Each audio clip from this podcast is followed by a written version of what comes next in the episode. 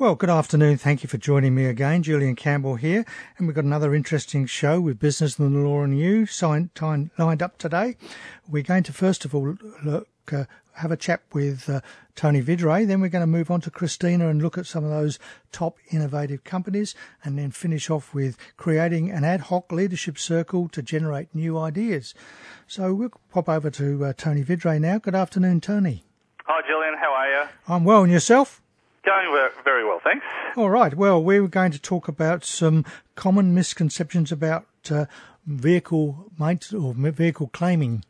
Motor vehicle claims, yeah. yeah. So a couple of years ago, the, um, the the government announced that they were reducing the number of ways in which um, taxpayers could claim motor vehicle expenses. So essentially, we're left with just two methods now. One is if you maintain a logbook, and, and I'm not talking about that today.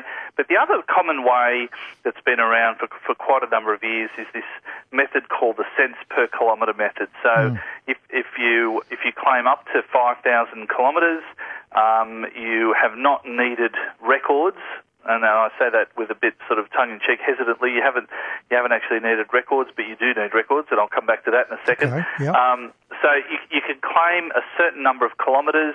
Um, it used to be dependent on the size of the engine in your car. They've they've removed all of that now, and regardless of what you drive, it's a, it's a straight 66 cents per kilometre. So the tax office have come out and said, well, look, we're still finding a lot of errors in these um, in these claims. And one of the things that they're a bit concerned about is people who think that they're entitled to a standard deduction. And we've had people who've asked us the same sort of thing. Oh, just put in, you know, how many kilometres um, that you think is, is, is okay. Well, that's not really the um, the way to do it. It's it's an evidence based thing where you still need to be able to show you know, the, how many kilometres you've travelled during the year for work purposes, mm. um, and and you know to be able to justify you know your claim. So so we had, and one interesting thing too that um, that came out many many years ago is you actually have to show that you own the car. Okay. We, we had a yeah we had an interesting one with a, a young twenty year old who was picked out for an audit, and he and the car that he was driving was still in his parents' name. And he did that because of um, it was um, originally his um, dad's car, and his dad actually gave it to. Actually, he was older than 21. That's right. He gave it to him as a 21st birthday present, Mm. but the registration was still in the name of his father. Mm. Yeah, his parent.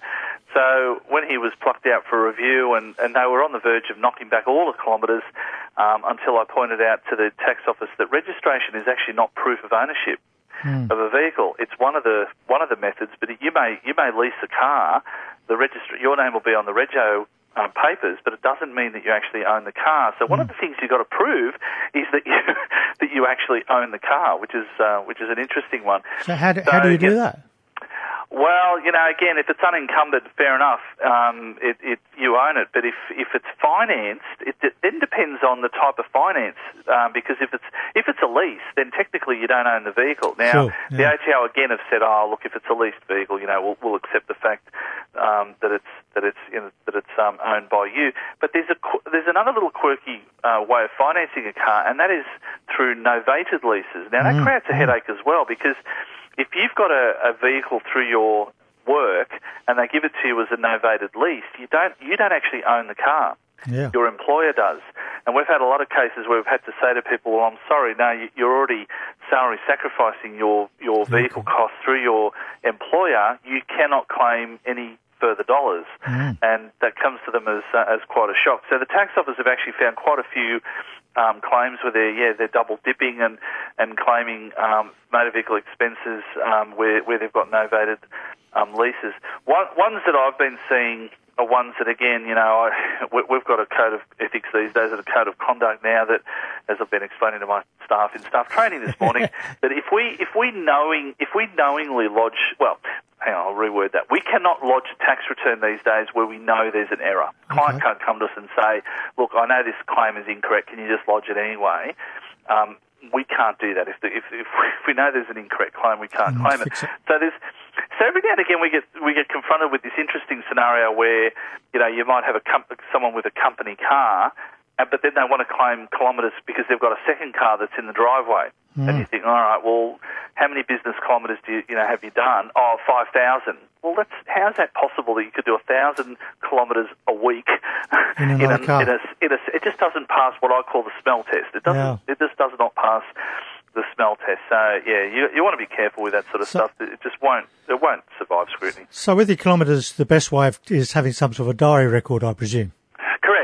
Correct, yeah, and, and there's no there's no standard way of recording it. So I, so go back to that young guy who was uh, over 21. Mm. I said, look, you know, we've claimed and whatever the figure was, uh, 2,824 kilometres. I said, I need a, I need a breakdown of how you arrived at that, and he did have it in his records, and he had you know from here to here on such and such a date, and on this particular date I drove from you know the office to visit a client, and the whole thing added to to the kilometres that he claimed, and, and everything was um, everything was um, was fine. Okay. So you do need to keep some sort of reasonable record Mm. as to how you know how many trips you did and where you went and, and those sort of things. So it's not it's not as onerous mm. keeping a logbook, but you still need to keep a record to prove you know your kilometre claims. And the tax office, you know, to give you an idea, eight point five billion dollars was claimed as work-related expenses in the 15-16 years. So it's a lot Wow. of money that's been claimed. Yeah. And it's not hard for the ATO. To they- they back use the- some. Well, they well they use the same they they use the same robo computer that Centrelink uses. They could just spit letters out and say, well, you know, prove to us um, your claim. And, and as we've said on your program on many many occasions, the onus is on You. um, the the taxpayer to uh, to prove it. There, there's another. I'll finish with one very interesting. just, just thing. before you Got- finish off? Yep. the uh, the young guy whose car was in his father's name. Mm. Um, oh, we've just done that with our son, so we've just given him our our car. Oh, and, yeah, and it's in our it? Yeah. it's in our name. So I don't I don't know whether he's ever going to use it for business, but no, you know how I proved it in the end? In the end, I actually got the father to write a letter to the son Okay. to say, um, you know, happy 21st. Here's the present. Um, the car is now yours. Ah, and so he relinquished ownership of the vehicle. And the son could prove that he paid for all of the expenses Yeah. for it, but, but that letter showed that, yeah, no, it's not. Um, the ownership had actually transferred from the uh, from the son to the uh, from the father to the son. Actually, And, and just another one when we're talking Mm. about this, uh, in, with, in my wife's case, actually, a lot of lot of businesses like this, the uh, employer pays seventy five cents per kilometre for her to use it for business, but obviously she can only claim it back at sixty six cents. This is one of the quirks, and, and, and I've actually only just discovered this in the last probably month or so because I thought, you know what, I have never actually thought of this. And there, there's a common known rule that once you reimburse your employees, if you're an employer now, and you're reimbursing your employees um, kilometres, once you reach 5,000 kilometres that you've reimbursed, from that point on, you start taking tax out of the reimbursement because Okay. you know, as an employer, you know that their limit is 5,000 kilometres. Yeah. But what, what's fallen through the cracks is that I don't think a lot of people realise this, and I certainly had forgotten about it, was there are a lot of awards where the reimbursement is um, 78 cents per Yeah. kilometre. Yeah. That's what it is at the minute. But as, as you just mentioned, the amount that you can claim is now only 66 cents per kilometre. So technically, there is a taxing point in Yeah. that difference Yeah. that employers need. Now, again, I don't think the tax office are going to worry about it, um, but yeah, technically, there um, Okay, there is a there, there is a taxing point on that reimbursement. mm, good. And you were just going to finish up with a little story or something? That's what I was going to tell you about. That Oh. difference in the for the Oh. employers. Yep. There's, there's a little bit of a there's Yeah. a little bit of a risk there in that gap between 78 cents and, and 66 cents Yeah. because both of them used to be the same. The award rate and the and and the amount you could claim Yeah. going back five or six years ago, they were both very very similar. But now there's a bit of a gap, Mm. and um, yeah, well the ATO haven't said anything about it. And as I said, I don't think they'll worry about a couple hundred dollars. Um, but technically, that, there is a taxing point in that difference. Right. Well, there's some good points for me there today. Thank, thank you very much. Glad to be of help. We'll have a chat in a, in a month's time. Okay, look forward to it. Thank you. Cheers. Bye-bye. Have a great day. Tony Vidray there from AV Chartered Accountants. Just uh, be aware, and of course we are in uh, tax time at the moment where people are putting in their tax returns. Motor vehicles is one that we need to get right. Time to pop over for our weekly chat with Christina. Good afternoon, Christina. Good afternoon, Julian. I hope it's beautiful and sunny where you are. It is. Well, the sun's shining in through the window here, so and Excellent, it's, that's it's probably about a 20, uh, 26 degrees, something like that. Beautiful, lovely. So uh, we're going to continue on with a, a, couple more of those innovative companies. Yes, I thought it was worth just dragging into another week because there's so many exciting um, companies that are doing so many wonderful things. Yeah. So in at number seven um, is cochlear hearing test, and they also won the top marketing um, innovation award as well. But what they've what they've done, Cochlear Hearing have um, they've disguised a hearing test. So they've made a movie, uh, and the movie is um, the movie's a love movie. It's called Does Does Love Last Forever? And what they've done is they've created two endings for the movie, and depending on your hearing ability, um, as this test is going through. So people actually take this and they don't really know that they're being tested, which I think is a, a fantastic thing because the anxiety levels are down. And sometimes mm. when you're anxious and you're getting, you know, your sight tested, your ears tested, something around that, um, the, the anxiety levels can actually affect the results. So they've taken the anxiety right out of it because people actually don't realise they're being tested. They watch a movie, and the movie at the moment is Does Love, Does Love Last Forever?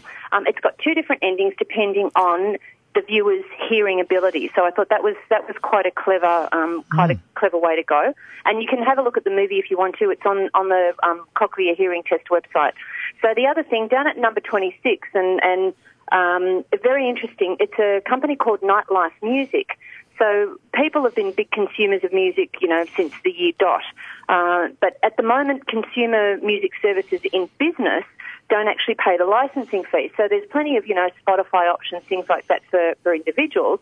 But the licensing fees that nightclubs pay, that supermarkets pay, that retailers pay, um, there hasn't been a, uh, an area for those people to actually purchase music. So Nightlife Music have um, created a, a, a complementary Spotify, I guess, uh, and the quality is amazing. They can play it out um, in these in the big venues, and the musicians, the writers, actually get the licensing fee. So I thought that mm. was quite a quite mm. a an interesting um, concept. And how simple is that? Just something that Excellent. nobody had really thought of. It was you know it's part of our everyday life now with streaming, music streaming, but nobody had thought about it in the in the business sense and considering the musicians who of were course. part of that process. Yeah, and, and need so, to be paid. Uh, that's right. You know, otherwise we're not going to have any musicians. Exactly. We're not going to have any music because they're not going to be able to, to create a living out of it. Yeah, that's right. Um, so mm. moving away from the top list now. You're going to uh, talk about uh, some fast food over overseas. Yes. And it's a fast food company, so we won't mention any names. No. But junk food access is about to get easier, unfortunately. Uh, you don't need credit card and you don't need, need any money. All you have to do is smile to pay. So there's a camera in a machine. It scans your face when you smile. Um, takes about two seconds, which says a lot about facial recognition and where that's mm. heading as well. Mm. A 3D camera um, checks you out, verifies that you are who you are, and gives you the product that you've ordered. So smile and you'll receive some junk food. I'm, yes, smile and pay and receive some junk food. I'm not quite sure how I feel about that.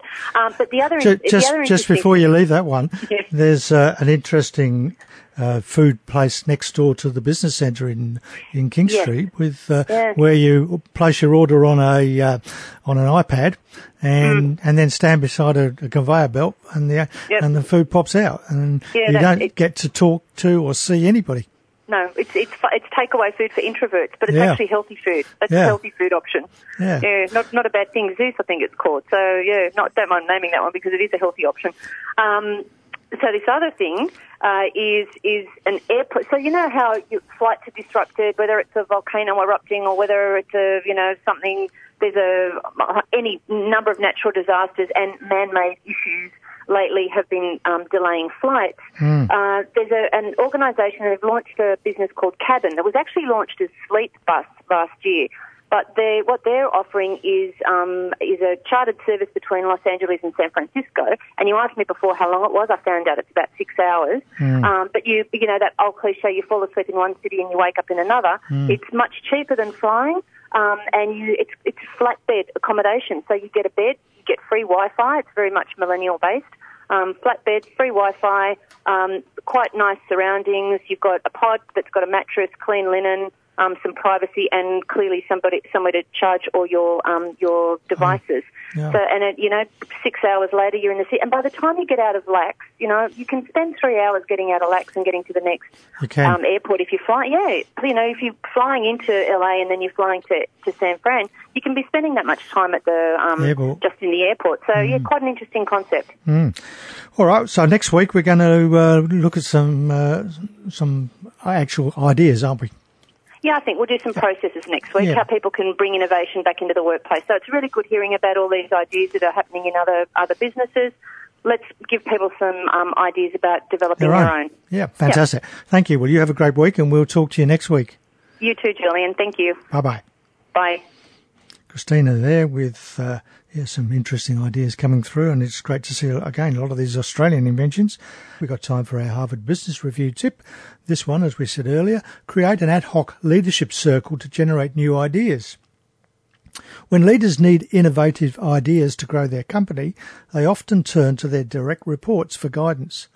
But this group, by design, represents the current operating units and functions which often have a status quo to defend. So, when you need creative thinking, try forming a leadership circle, a diverse and ad hoc team of maybe 15 people from throughout the company who can work together for about six months. The circle should focus on the future, not the past, and healthy debate should be encouraged. Within the circle, each member should hold equal status and should not feel that he or she is being asked to represent the point of view of their particular department, such as accounting or sales or shipping or whatever their home department is. Most important, whatever ideas come out of a leadership uh, circle should be handled in the same way as they were generated. They should be rigorously and systematically discussed, debated and explored. So it's a great way of uh, bringing an innovative group together, and we've talked about those sort of things with Christina over the years. The other thing is uh, with those ad hoc leadership circles, some people develop those as a regular thing with other people outside their company, um, just to boost their ideas and uh, maybe solve some of their problems. And I know these have been around for 50 odd years. If you read books like uh, Think and Grow Rich, they certainly have those ideas in them. Well, thank you for being with me for the last half hour. We've uh, talked about the uh, common misconceptions regarding motor vehicle claims, looked at a couple of those innovative companies. In a moment, Jane Klein will be back with you with more of your easy listening favourites. Next week, we're going to talk with Louise Karsh about the art of naming a business. We have, have our minute uh, of innovation with Christina, and we'll have some more business and legal news and views that might affect your business. I'd love your company again for Business in the Law next week at the same time. Until then, have an exciting and prosperous week. And as James Bertrand once said, once we rid ourselves of traditional thinking, we can get on with creating the future. Thanks for listening to this podcast from 2NURFM at the University of Newcastle. Topics range from gardening to health, well-being, pet care, finance, business and travel. You'll find them all at 2NURFM.com.